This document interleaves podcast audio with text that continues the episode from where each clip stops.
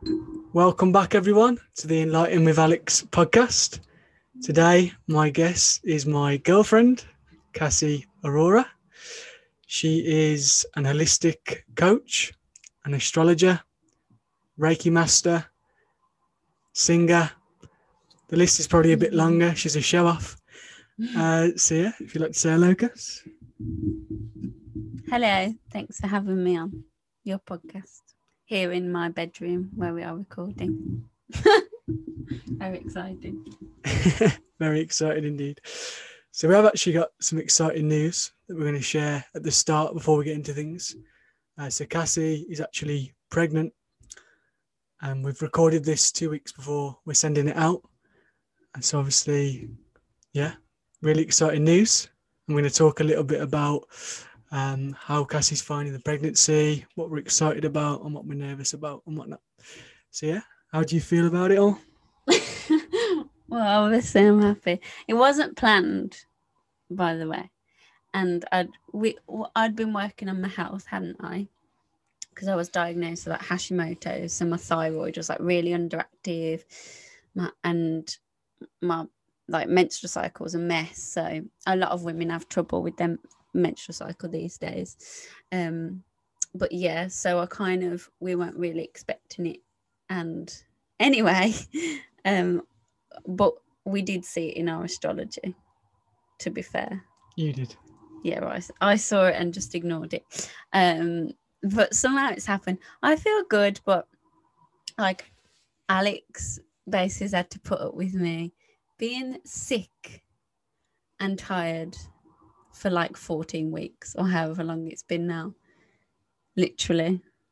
And I've probably not been very easy because I've been so sickly. But it is actually really horrible being this sick all the time.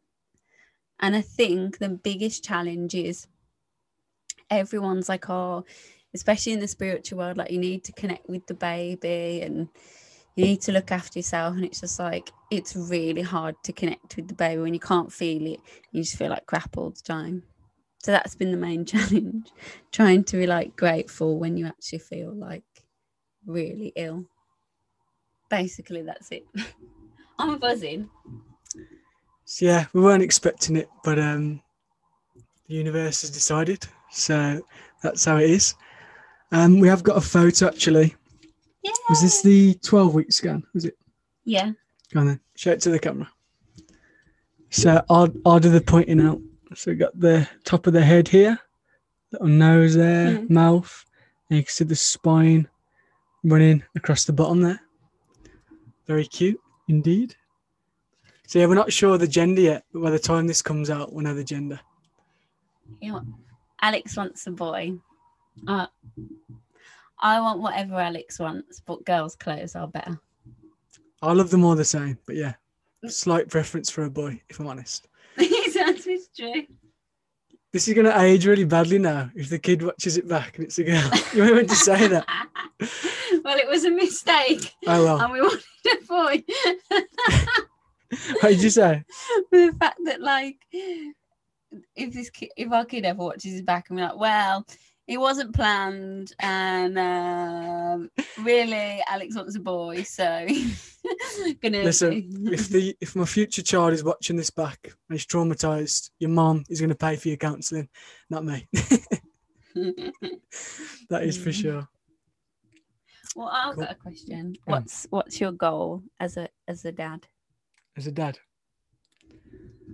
Well a lot of my kind of development over the last few years has been towards being the best man I can be, um, which also ties in with moving towards an age of being a dad, so being the best dad I can be, uh, whatever that means. So yeah, keep working on myself spiritually, mentally, physically, um, I think in doing that, I can be the the best role model possible for the kid. How about yourself? Well, my goal as a dad um, Grow a dick first. a big schlong dong. Um, is to bring up the least messed up, fragmented kid. So like to like damage it the least because inevitably any kid is going to be born and start having splits in consciousness and that's when all the shame starts but my aim is to try my very best to bring the most whole, happy, loved child because I never really felt like that's not that's a lie. There were times when I felt loved, but I was very fearful as a child, and I, I'm like very was very messed up from my childhood. So that's my goal. So yeah, I think it's going to be a very healing experience for both of us in a way because Cassie lost at a very young age. She was only 15, and uh, I lost my dad about three and a half years ago, which started my spiritual journey. The kind of pain of that. So I think it's uh, yeah, it's very exciting for both of our families as well because there were tragic losses. Um, my dad and Cassie's mom, beautiful people. So yeah, be good to hear your kind of backstory and how you got to where you are today. My backstory. I find her very inspiring, by the way. So excited for this. He's probably gonna cry. Live on there. You'll cry. She, she's the crier. 100%. I'll cry loads. Right. Okay. So we watched the other night. I'm not even joking. This film, Eyes Wide Shut. Alex put a post about it, didn't you, in the decoding group, which is like his private group for everyone that did the decoding course, which anyone can join, by the way. Um, just ask him. But we watched Eyes Wide Shut, and like, is literally on the most sensitive human. And I think he never knows when something's gonna make me cry. Like every time I go to the hospital, I cry. If I go to the supermarket and have a bad experience, I cry. And it's not like I get deeply affected. I just let my emotions flow. But we were watching Eyes Wide Shut, which no one would say is a film. I don't think anyone would say you would cry at that film. And 20 minutes in, he had to turn it off because I was like sobbing because I couldn't deal with the fact that this man was like cheating on his wife and that they were so messed up. Then I psyched myself up and watched the rest. And I didn't cry the whole time. Pardon? okay, so my story, I'll try and keep it brief. Um, but the reason like I ended up becoming like a coach, like wow, I do more integrative coaching, but I'm training now in holistic integrative therapy. It's weird because we're not looking at each other. I don't know where to look. I look in the eyes of the the camera. camera. It's a bit weird, isn't it? Well, anyway, um, yeah. So the type of therapy I do is like root cause. So it's like the moment you're born, you're born whole, but then we have loads of these splits in consciousness and trauma, like shame from our parents, even if it's unsaid. Like a lot of it's unsaid, but our parents, and this isn't about blame. It's just I believe they are doing the best they can, but we take on their patterns. We unconsciously run their patterns within us because it's all all we're role modeled so like growing up i kind of grew up with a mum who like tried her best. Like my dad was having an affair when i was born and he was he left very shortly after i was born. So i didn't really my dad like wasn't around really. I would see him every now and then but he was like he's he's just a very complex man but I, love him to bits now like we have made up obviously as i've grown up and accepted who he is and like his journey. But like my mum was um a real party goer. She was all there were like her house was very chaotic. She was a lovely woman, a lover of life, but a lover of alcohol. And she was very actually inwardly quite down. So anyway, I grew up with my mum who was kind of like um a functioning alcoholic, you would say. Um in the sense that a lot of people wouldn't see it but when i look back and went to therapy i realized everything was very abnormal. And there were certain situations growing up where there was a lot of unsafety. And so i just grew up like a really fearful child. And like by the time i was 11 because i dealt with like my mum she had loads of like body hate. By the time i was about 11 i got very sick with um anorexia and that was when i stopped eating. And that was when like i basically fell into like probably a 15 16 year eating disorder. Um but it got really bad when i was 15 my mum passed away. And this whole time i was meant to be like training to be a musician. And when she died like i was like this musical prodigy and it all went down the pan. Um and yeah i couldn't really do any of that anymore because i was yeah, I was like I don't know. I don't know. Like when you when your parent dies and they're like driving a lot of your behaviors, I think you lose your head a bit. So anyway, that was bad. And then my stepdad really couldn't handle it when she passed away. Um, and it was quite a bad few years. He's like quite an abusive man. So it was a very difficult time. I don't really remember much from that time other than being in my eating disorder and just trying to like survive. I don't remember much. But to make a long story short, I fell into like fitness and turned completely away from music, which is all part of my eating disorder. And I got very, very sick and basically nearly died when I was 21. So what's that, 2012, 2011? Yeah, something like that. Yeah, so that's like nine years ago. Um, I was very severely ill and was hospitalized for my eating disorder. And um, I kind of then went through this whole time where I was in and out of fitness. But this one day, this I was on I was working out in Tenerife and I was teaching yoga. And this man came up to me like floaty white trousers and a floaty white top. And he was like, You need healing. Just like, who is this freak? Wasn't me, by the way.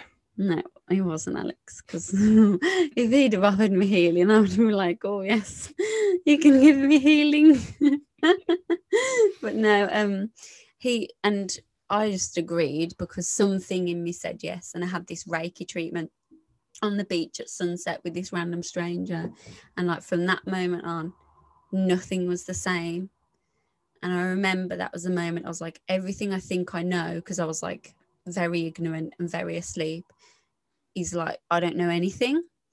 And so that was when I went on my Reiki path and I, I kind of swung into like the spiritual ego and was like very new agey and into Reiki, but not dealing with any of my trauma. Uh, fell into like very hardcore veganism and any kind of extreme spiritual thing I could get my hands on, I would do it. Um, but my trauma just kept catching up with me and I got very sick. My digestion was horrendous. Um, just had a lot of issues, and every relationship I had was awful. was very lonely. Um, it was very bad. So I eventually decided that I needed to get help. So I went to Reach Approach, who saved my life. So I found this amazing therapist. And so then, yeah, from that point on, my journey really started. And the more I worked on my deep, deep, deep stuff from childhood, what I'd experienced that I never thought was an issue for me, and worked on all of the things that were in me, the more I realized I was literally attracting all the wrong things in life. And so my path to being more abundant, literally attracting Alex, who is just the best human ever um, really, who is like the man of my dreams, and being able to be fertile, get my health back, really, all of those things were down to the process that I learned in in therapy, and that's the process now that I do with with clients, and I'm training to be like a full psychotherapist in that process. So I don't really know. I feel like I've like given you the cliff notes. It was awful. I was definitely a shell of a person and then I just turned it around. But all it was was inner work. I didn't. Okay, a, along the way, I found astrology, but I don't think like astrology is enough to help you transform your life. Although it's really good, but yeah, it's not. It's not like the thing that will help you change.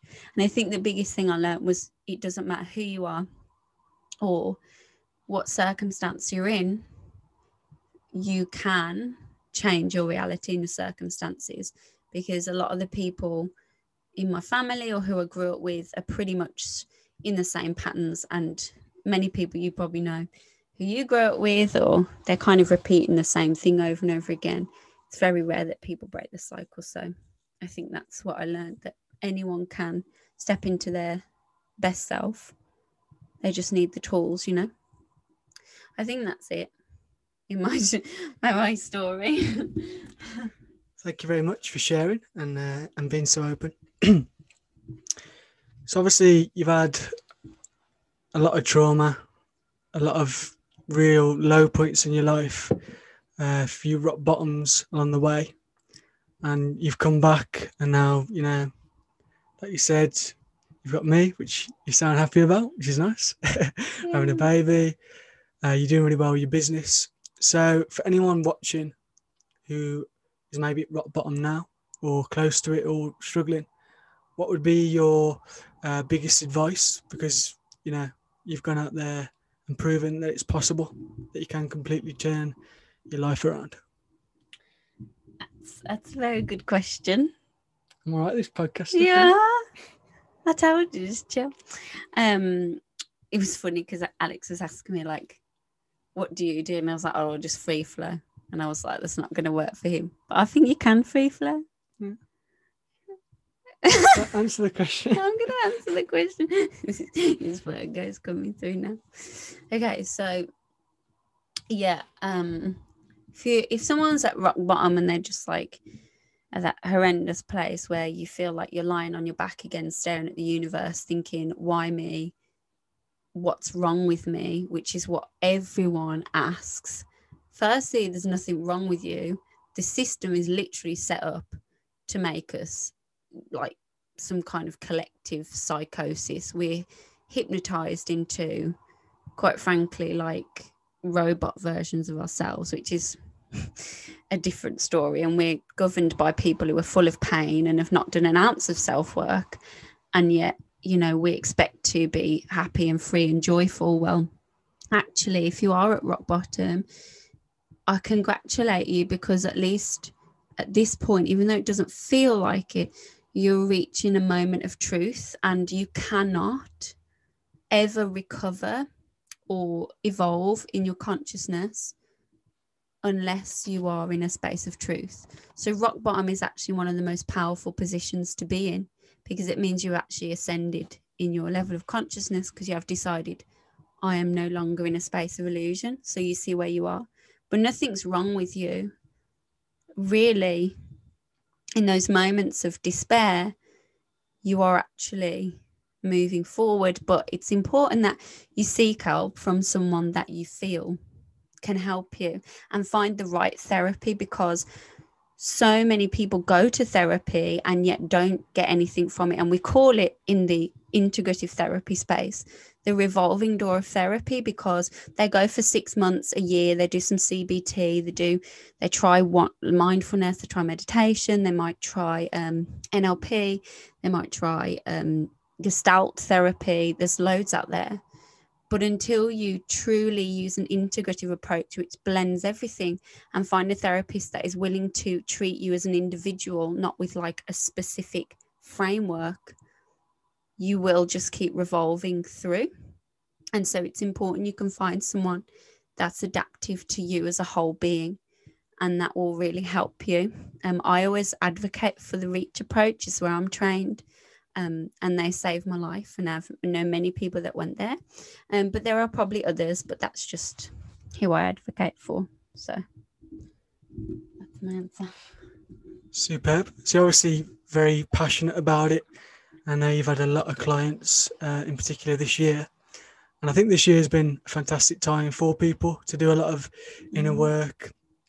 Uh, you know, we had obviously much more time during the lockdowns, where we've had time to slow down, uh, think about what we're doing with our lives and what's going on in our head. Um, so yeah, firstly, actually, I'll ask, um, what's the most rewarding thing about what you do? What do you get out of it most, coaching people and taking them from a very low place to potentially healing them? Um, my, my favorite thing is people that come to me always seem to think that they're not fixable. They've tried loads of things and nothing works. And it's like, no, you just haven't truly got to the root of the issue. And the thing is, there's a lot of people out there in spiritual self help people that can tell you, and you can read books, but it's not the same as experiencing within yourself, oh, that's what this actually is for me. I think the biggest rewarding thing is when people realize that they aren't broken. It's just that they never found the right approach. Like, and that they can actually, it's like when they reach that moment of empowerment and they realize, like, oh, they get that relapse is part of the growth and they suddenly realize after three months they might not have felt they change much and then all of a sudden they look back three months and they were like starving themselves for example if they'd eating issues and now they're like eating three meals a day and not even really phased by the fact that they just need to eat which is like someone who's crippled with self-hate at the beginning and then that doesn't feel like it. And just when they get passing comments like often people will just say to them that they look really well and so like people's family will often change and they're literally clearing the karma of like lines and lines of people so i think the best thing is when they see the changes and they see that actually they create their own reality and it's literally in one week their relationship with their father can shift because of something they did which didn't even involve an interaction. So it, it teaches them like true alchemy from the inside out and i think that teaches them the power they do have over their reality. So i think that's what i love about it for them. Wow very powerful stuff so yeah if someone is watching maybe they're thinking about uh, doing some coaching, what kind of client would you take on? Is it could it literally be anyone, or do you, is it specifically um, people with eating disorders or people that have been abused that you that you deal with? Um, I really like to take on clients that think they can't be fixed. Um, I have this joke where I'm like, send me your most difficult client. So if you feel like no one is able to help you, then I, I might be your coach because, like, I'm not blowing my own trumpet. It's just I definitely will be able to help the people that feel they can't be helped. But yeah, ma- majority of people, anxiety, depression, uh, disordered eating is one, but that can be on any spectrum. It's generally people that are traumatized, but it comes out in like overworking, OCD, deep anxiety, um, generally those things like it's all to do with it can be anything because I think generally most things stem from the same places. I don't know if you agree, but when you really look at it, it always comes back to fear or shame or the need to feel like we belong, you know? It always comes back to these things. So I definitely wouldn't be able to coach like you know, someone that wants a coach who's like an army bully and is like like swearing and effing and blinding. I know some coaches do that and they're like very ma- like in their um so I don't want to say masculine, but like the yang mm. energy. That isn't if that's what you want to be like beat it at and you want a quick fix. That's not what I'll do. I'll do like very gentle but very deep.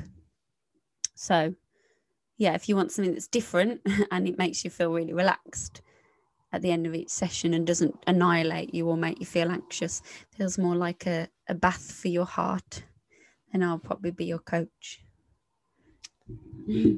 Thank you. So you like a challenge and you say you specialise with working with women? I just get women. I mainly get women, I don't get mm. men. Yeah. I don't know why. Cool, cool.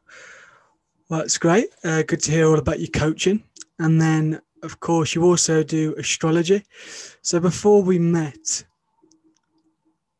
the only astrology I knew was what was in the, the back of the newspaper, the little five lines about what's going to happen to Libra this week, and all that.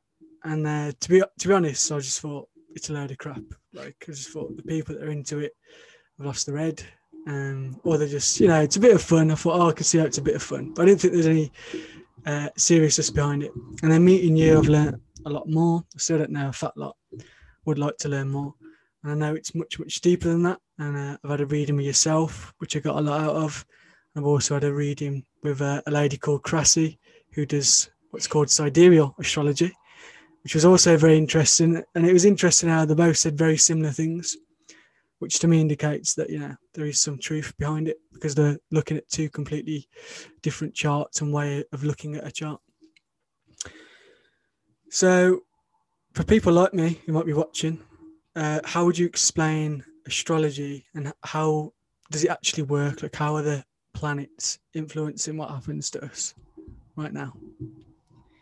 Well, technically, the planets aren't influencing us, Mm. which is well, oh, it's it's a bit complicated. This is not complicated, but like I used to think it was a load of crap too. Mm.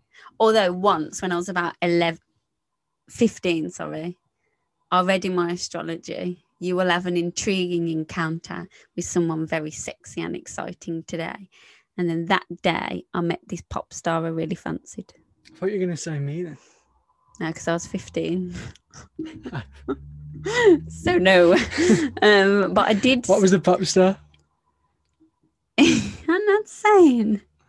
It's embarrassing. I was Come on. 15. Just tell us. It was Dougie from McFly. I'm off. He's a beta, but whatever. Um, anyway, so astrology, like your personal astrology, is a moment. The moment that you were born, wherever the planets were, they it's like a snapshot of that moment, and that is literally reflecting your consciousness. Every planet is an archetype. So it's reflecting the inner archetypes. And as you know, whatever you're internally vibrating is what will then manifest for you. And this is why it's literal. And this is why you can make your astrology really good, or it can potentially re- be really difficult. Um, and those with difficult charts, obviously, like ascend. Let me ask a question. But- okay. Sorry, I just want to jump in f- because of what you're saying. So you're saying there's an element of them affecting us, and there's also an element of free will within that. Yes. So then you have like the planets in the sky as they move around now. I believe that they are reflecting us the same as we are affecting affecting them.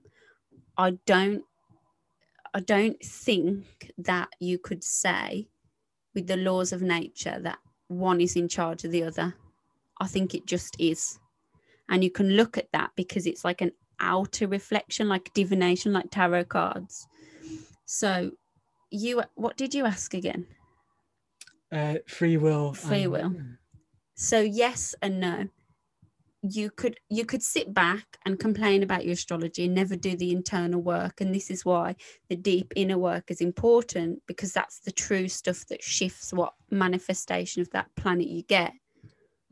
Or you can actually like obviously do the work. So for example, the planet Pluto can either destroy and it's corruption, it's darkness, and it's really can be horrible for people, or it's like real self power and like control and self sovereignty. That Pluto is the archetype of the phoenix, you know, which represents Scorpio. So hopefully that makes more sense.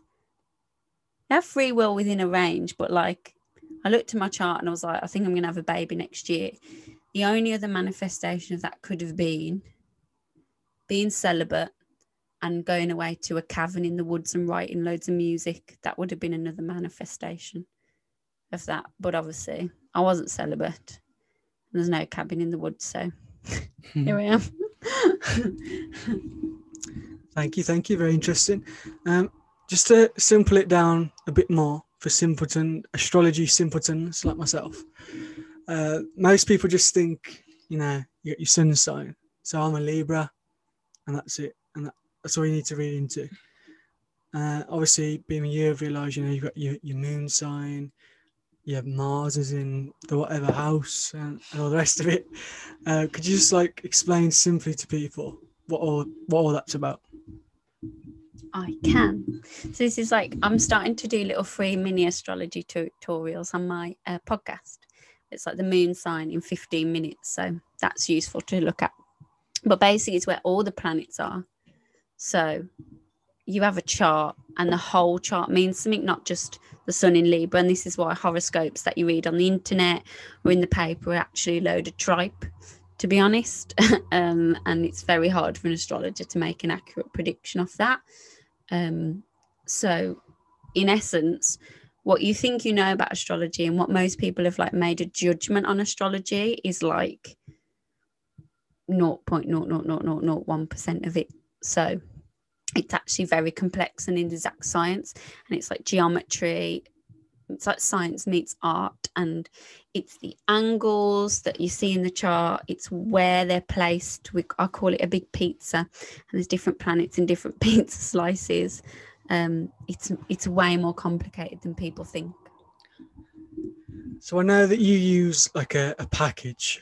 So I'm guessing you install into the package or the, the program, sorry, it's a better word for it, uh, their date of birth and time of birth, and then that produces the chart. And then from that, you kind of analyze it. yeah sorry i nearly burped down the microphone because like pregnancy makes you burp all the time which is great uh, sorry Good thing to blame it on. Carry on. Uh, I'm not blaming. I, I used to have very good digestion until this baby. Um, well, and this thing where I forget everything. Yeah, so it's it's someone's birth time, and then there's an interpretation that happens based on what they ask me because I could talk about someone's astrology chart for literally ten thousand hours. So when people book a reading, I always say like, "What area do you want to know?" And this is how you can learn astrology. You can just learn about one area, like my moon sign, and just learn about that.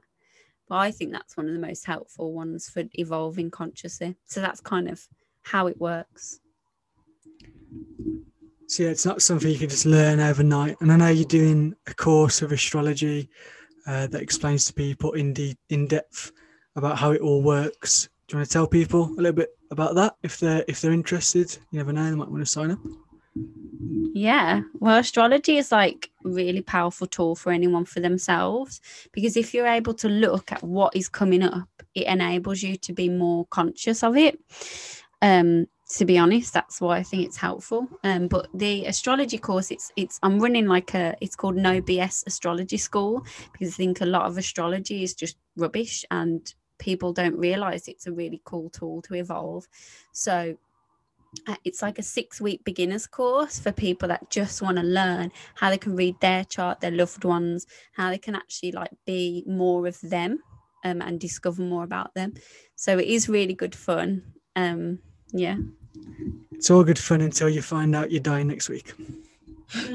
yeah well i was lying in bed the other morning. I was i never talk about death in astrology because it's like to predict a death is a big one. Like i predicted some things about the you know like the election and i can predict for people but when it comes to like death it's a bit like you know I don't really want to predict that stuff just just because it's it's you don't want to get that wrong do you know what i mean? That so i don't I don't trust myself. But some I was reading about how you can predict it and I thought I would think about mine. And I was lying there in bed the other morning for about an hour and Alex is just doing his thing, watching videos or whatever. And I I just turned to him and said, I think I'm gonna die when I'm 52 and I don't want to die that young. And he's like, Why? And I'm like, I think that's when I think that's when my astrology says I might die. And then I let it go because I was just like, I need to just forget about this. But yeah. So The moral of the story is don't don't go looking for that bit. it's yeah. a messy head. so yeah, what I find really interesting is that I know a lot of astrologers, the majority of good astrologers predicted that this would be a crazy year, and there is absolutely no denying that that has been the case. Um, I don't think anyone can remember a year this mad. Maybe if you're old enough to remember World War Two, you'd say that was a lot, a lot crazier. I'm sure it was, but um, I don't suppose many of the viewers are that old. Um, so, what's in store for us next year from an astrological point of view? Are things going to calm down? Um, yeah, what do you see playing out? I mean, I'll be honest, I'm doing a webinar on this, but I haven't actually looked that much. Um, so come to my webinar and you'll find out. Um, I think next year is like the end of this year marks Come in a bit. the going, Your head was falling out the corner. marks the end of dynasties. So whatever you make of that, it's going to be big. I think it's going to be a year of rebuilding, and whatever people want to think of that can be their own. But I don't think it's going to be as straightforward as people think. Financially, it's the same energy as the Wall Street crash, exactly more or less that we're seeing. Seeing the same energy as the right uh, of the rise of World War II. So I'm not saying that same thing will manifest because we've evolved since then. And yet, in some ways, the world feels very chaotic. So I don't people are like, thank you know, people, you know, they see these posts. And every year people are like, oh, 2019 is such a bad year, bring on the new year. Well, like every year people say that and they're going to be saying it more this year, but this is a year of like hurry up and wait. And I think, to be honest, I haven't looked at it in much depth, but I think some of the systemic issues that people are seeing and the censorship is going to be even bigger. I know people would want to say, oh, the golden age is arriving next year. Well, no, like it's going to get challenging before it gets easier. And yet it won't be as bad as this year, I don't think. But financially, I mean, it doesn't take an astrologer to tell you if it's going to be hard. But um, I would just be prepared for that and not make any big risky moves. That's really the mantra because we've got like two planets that are going to be doing for like the next two years some pretty hard angles, which I'll talk about it more in my um, webinar. But yeah, I would recommend people just sit back and have that because it'll be 12 months where it's going to feel like very different. It's like a year of revolution, I think. But people I think have got in the head it's going to be like great. And I think astrologers have neglected that it could be potentially difficult. So the answer is haven't looked enough to give you a, a summation. You have to come to my webinar. there you go. I have to sign up. How much are you going to charge me? Mm, you have to cook me dinner. Maybe, maybe. Just going back to what you said about you know, the end of every year was like, oh, this year is the worst ever. Hopefully next year's best. You see that literally every year. You're right. Um, good reminder about that. I think a lot of that is if you turn on the news, no matter what year it is, every day they will drill negativity and fear into people. That is what it's designed to do, basically. Uh, it sounds a bit conspiracy, but I believe that's because the population is much easier to control um, when they're in, in fear and panic. But what you could do when they're doing all this, oh, this is going on, just turn off the TV, open the window outside, listen to the birds, and you'll just realize that it's not actually affecting you in any way. And uh, yeah, the power is within yourself. So I think that is a, a big thing, especially this year, that people need to uh, reclaim their power and stop putting the responsibility on what's going on in the world or what's going on with someone else and actually take it yourself. Um, so, what do you think about that from a coaching perspective? I think it's really easy when you're a vibrational match to fear. Say that you've got trauma and a, a, lot of people who've had trauma or any i think any human being has feelings of powerlessness and disempowerment within them so if you're someone who identifies as angry or resentful, uh, then it's and you have like anger if you don't move your anger. Often that is, you know, disempowerment at its roots. And I think it's very easy when we we've got this like collective stage like we've just got this world stage where we have all these things that we can feel the sense of power over like politics and stuff it's very easy to get swept up in the uh, collective psychosis of it all and yet it's the most disempowering thing. So it's a bit like a self-fulfilling cycle you know you already feel disempowered within if you're aware of it or not consciously. So then you become a vibrational match to feeling more of that. So it's actually an invitation to say where do i have power? Um, and actually to realize everything is a reflection of you everything. So that may feel annoying but it actually means the more you can evolve, the more each person can be responsible for themselves and their own involvement, the better the world will be. So if you feel disempowered or frustrated watching the news, and don't get me wrong, like we have days where we get pissed yeah. off by it because you're human, and yet you always have to remember, but it is all part of it's a projection of us. So the more that we can see where we do have power like you say open the windows listen to the birds i often say focus on simple things like actually look like at my partner. Walking in the woods. yeah, walking in the woods. There's no drama. Food. Food is a great one to bring you into your body and be like, actually, right now in this moment, I have everything I need. And this isn't about ignoring the world stage. I think we have to participate. Man, you can go mad, can't you, as well, Mhm. if you go down the rabbit hole. So it's finding the the balance. But yeah, just my advice is not to watch most of mainstream TV unless it's Great British Bake Off or Henry VIII documentaries. Then it's fine. so yeah. Yeah, definitely.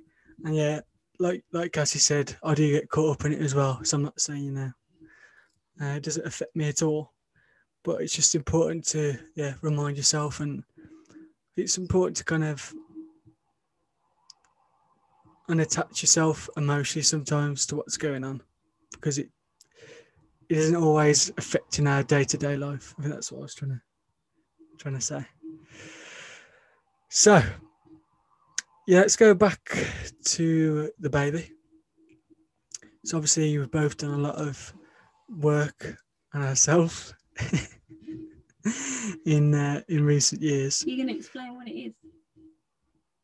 Yes, if it's a boy, we're going to call him Leo. So Cassie's nan, isn't it? This lovely lion, because Leo means lion, which is why I like the name. It's going to be a little little lion heart, hopefully, or whatever he needs to be.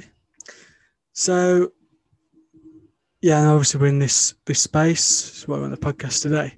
Uh, what does it mean to you to raise a child consciously? Bloody hell. You're happy with that one, aren't you? Hit the jackpot. He's finally shook me up. Um, I think it means I can never shut you up. I think it means realizing that the child is like literally their own being and that it's not my I want to be responsible for keeping them safe and letting them explore themselves within safe boundaries. I think it's about realizing when I'm getting in the way and putting my rubbish onto it like with you know if if it's hard to think of an example but you know, as toddlers, they're literally developmentally designed to push every button you have because that's their way of seeing that they're safe. But it feels like for a lot of people that they're just saying no for no reason. So they just, the other day I was in the park and there was this boy and he had like one of those big toddler suits on.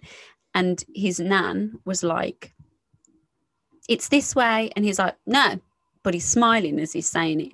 So he's obviously just testing and trying to assert some authority.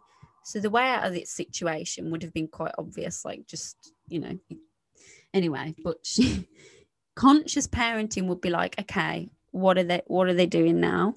And okay, well, developmentally, this is what they're designed to do. How can I be feeling, but also maintain gentle leadership to help them, but also, you know, show I'm in control, not without without being like Hitler. But instead, she was like, oh, you're a vile child. I'm missing Gordon Ramsay's kitchen nightmares because of you. And I thought, fuck my life. I was like, the, literally, the kid was smiling. So she's showing that she can't, she's got no, she's got no cool. And the kid picks up on that. So it's like, you need to maintain that sense of authority. I know at that age, but for me, pet conscious parenting is like, not getting emotional and like punishing them for things that their development designed to do and just taking yourself out of it a bit and realizing they're their own human not an extension of like my ego i don't know what's it mean to you Great answer. I'm asking the questions here. My pod. oh, you've uh, you've lost my line of thought now. So yeah, I know what I was going to say. So I know psychologically, the core age is zero to seven, the programming period, because that is when the subconscious is largely developed, and what happens within those first seven years uh, will largely play out for the rest of their life, unless they do a lot of uh, deep psychological work to kind of reprogram that. Uh, and also, you produce what's called theta waves, um, which you can also produce more of first thing in the morning and last thing at night. So it's a fantastic time to meditate because you can kind of um, reprogram yourself essentially. So, what do you think is the most important thing within those first seven years for the child? What kind of programs do they need? I know you've talked about feeling safe and the rest of it, but yeah, anything else? I think what's important is that they become my slave and they cook and clean for me, and uh, they, yeah, no, I'm joking.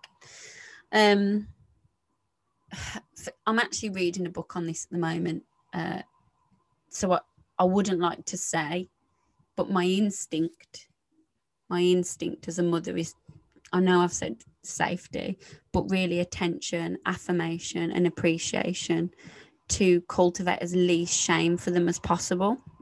I think that's important. I don't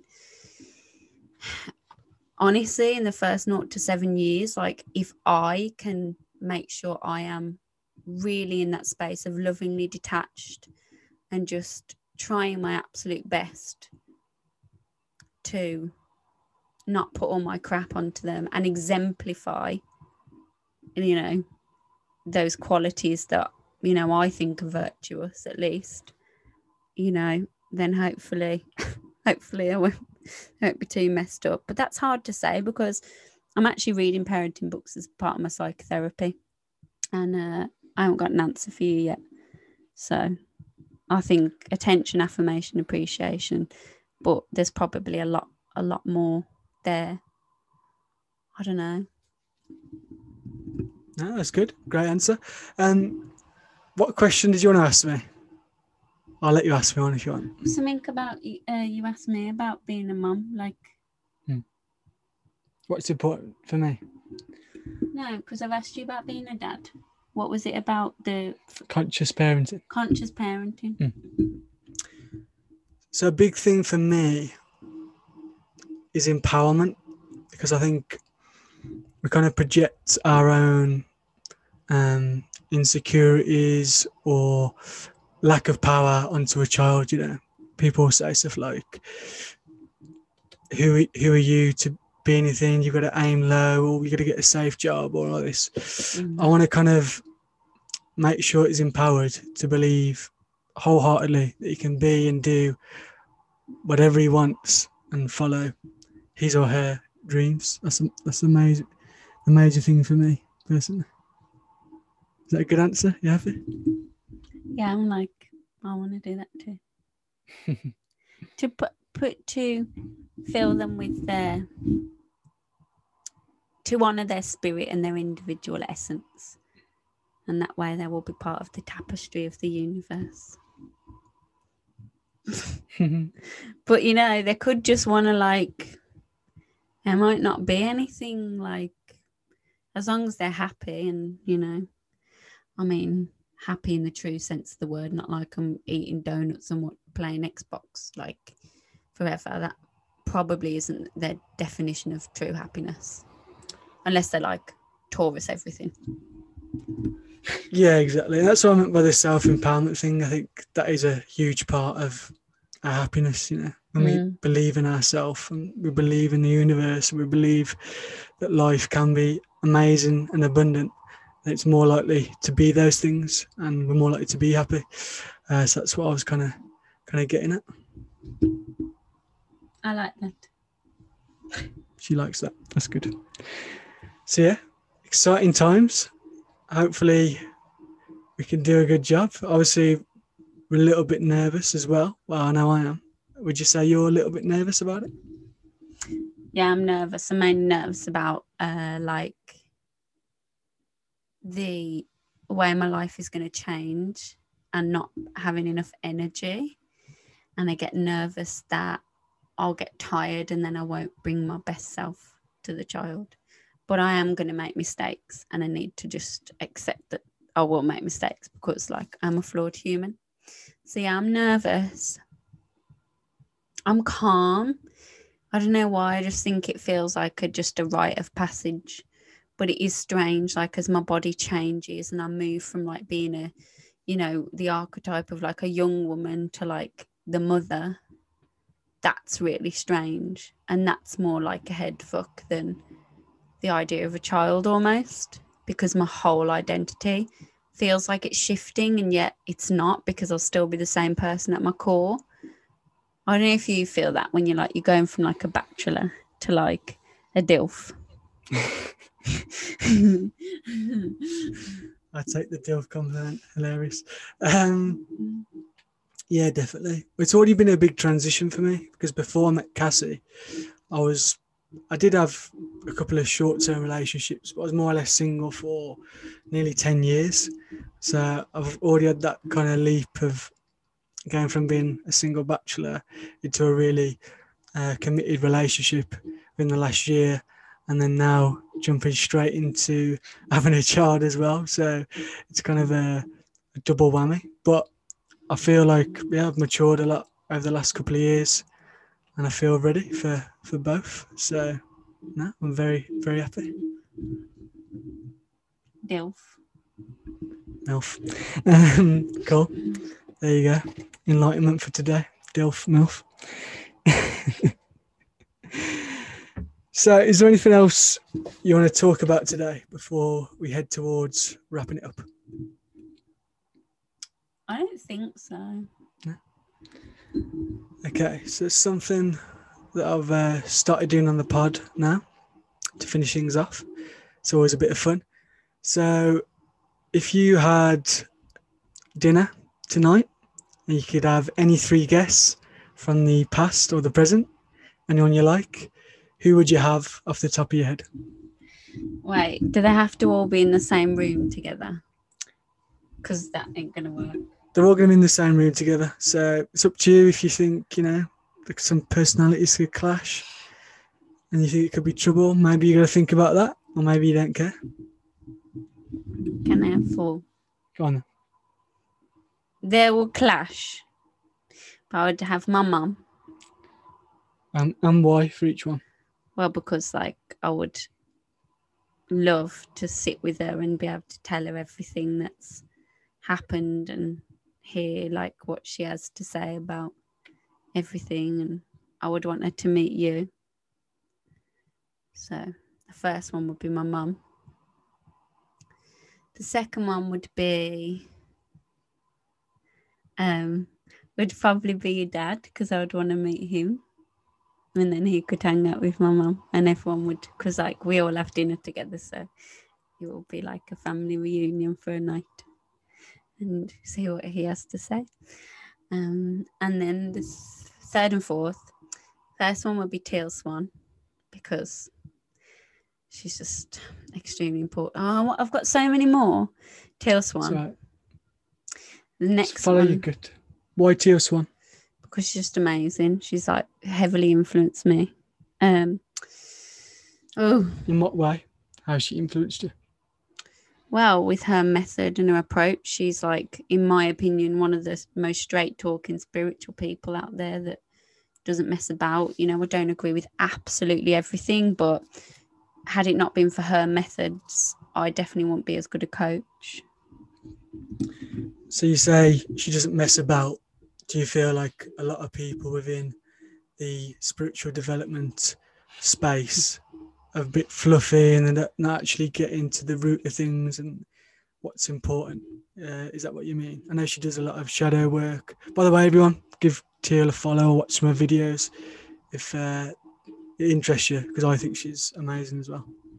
Um, well, pretty much she's aligns really closely with Reach, um, in that she'll integrate anything if she sees it gets to the root cause. Like for me, I literally use most of her work because it aligns so closely with the work I'm learning with Reach. Um, so the reason I think she's so powerful is a lot of spiritual teachers, in my opinion, don't they haven't had the life experience to truly hold the reality of those who are truly traumatized, like in a deep way.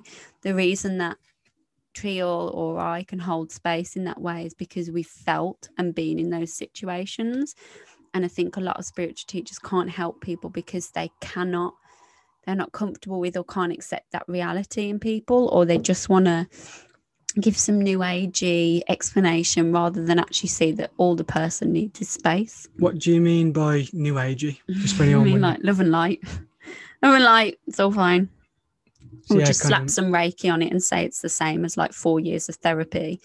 That's not true. And I can categorically say it's not. Um, it will end up with the person relapsing because it's not teaching them their own. Like it's like a lot of spiritual. putting a plaster on it. it's putting a plaster on it. It's like telling people. I think Teal Swan teaches how to get to the root of your issues, whereas a lot of spiritual teachers often don't. But it's like they often generalize and they don't understand that they're trying to eliminate darkness, and actually, darkness is a gift and it will always be there because that's the universe we live in. So, do you think that talking about the the love and light brigade, whatever you want to call it, uh, do you think that darkness lives within us all to some degree? Yeah, I think even calling it darkness is like um, a bit naive. Like if you look at the works of Rudolf Steiner, he talks about Ahriman, which is known now as satanic, Luciferic, and Christ consciousness. They are in every being because, like, and and to me, it's like we have to honor that they actually have uses. They're not pointless. You know, people say Satan's terrible. Well, actually, like there's a lot of useful things he did for humanity. Otherwise, we'd still be walking around wiping our asses on rocks and licking tree stumps or something. You know, so and like Luciferic the same. So, so I think, I think this obsession with light is is naive to be honest. So we all have darkness. Um, it's how do you channel that and use it? Like, I don't know. So and the other person I would have for dinner, I'd have two people. I would have Paul Chek, because I love him to bits, and Easton Hamilton, who is the founder of Reach Approach, who is possibly, he is in fact the greatest human I've ever met. I've never met a human like him in my life.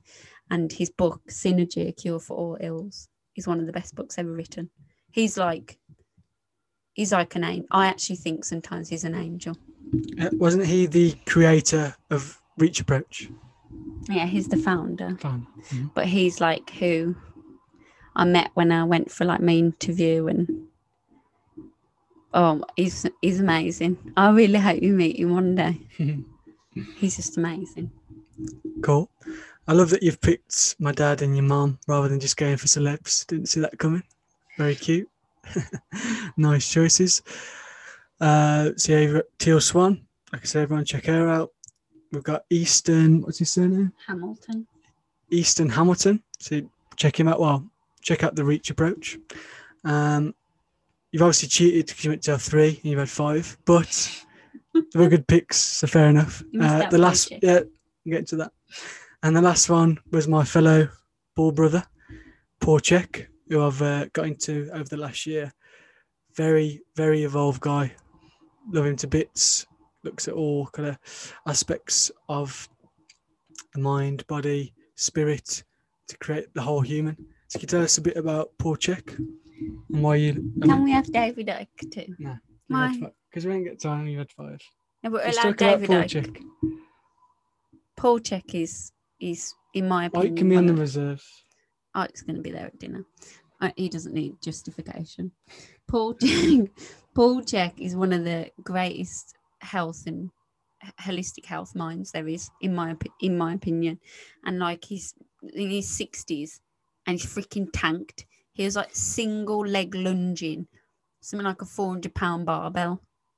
Like the the man is insane, but he's just got a beautiful spiritual knowledge. Um, I don't agree with everything he says, um, but in my opinion, he follows like the principles of Reach a lot. You know, there's there's a real shamanic undertone to Reach and to what Paul Chek does, and really, you know, uh, most of the people I would have at dinner, probably apart from my mum and your dad, I'm sure they're not like shamanic. Who knows? Yeah, definitely. And I think what's selling with Paul Chek is, you know, in mainstream science, big pharma. I'm not saying there's not a place for that, but seem to kind of treat everything with medicine and pills. He's kind of doing the opposite of that.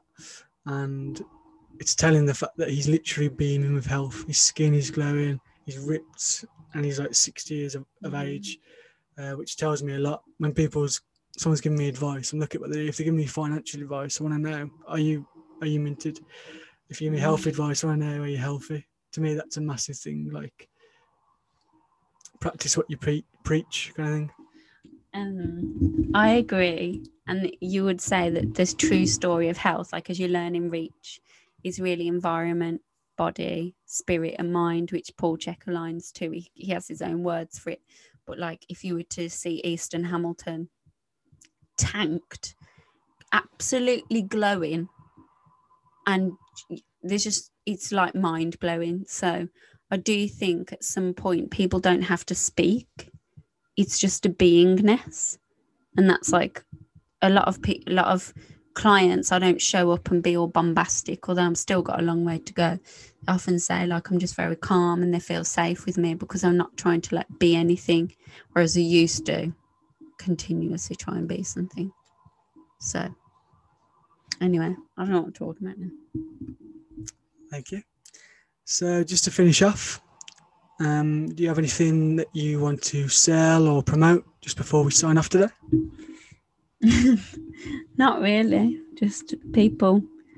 I mean, if people want to follow me and find free uh, blogs and free astrology info, free self help stuff, um, my website, cassieaurora.com, has loads. My podcast, Modern Goddess, has loads of free content and some really great interviews. Alex, you've been on there twice, I think, now.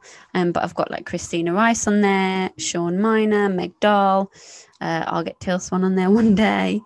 Um, so I had some really great guests on there. Um, but if you do anything, I think the astrology of 2020, 2021 webinar would be a really good shout because it's going to be a big year. And I think no matter who you are, you'll want to get um, a foot ahead. Is that what it is?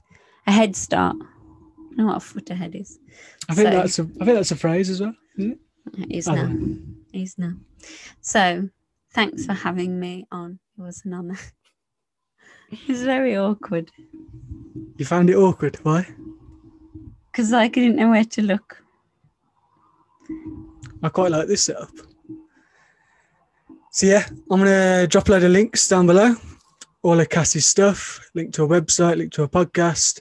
Check it all out. Fantastic, especially for you ladies. A lot of it's aimed at ladies, especially the podcast, Modern Goddess.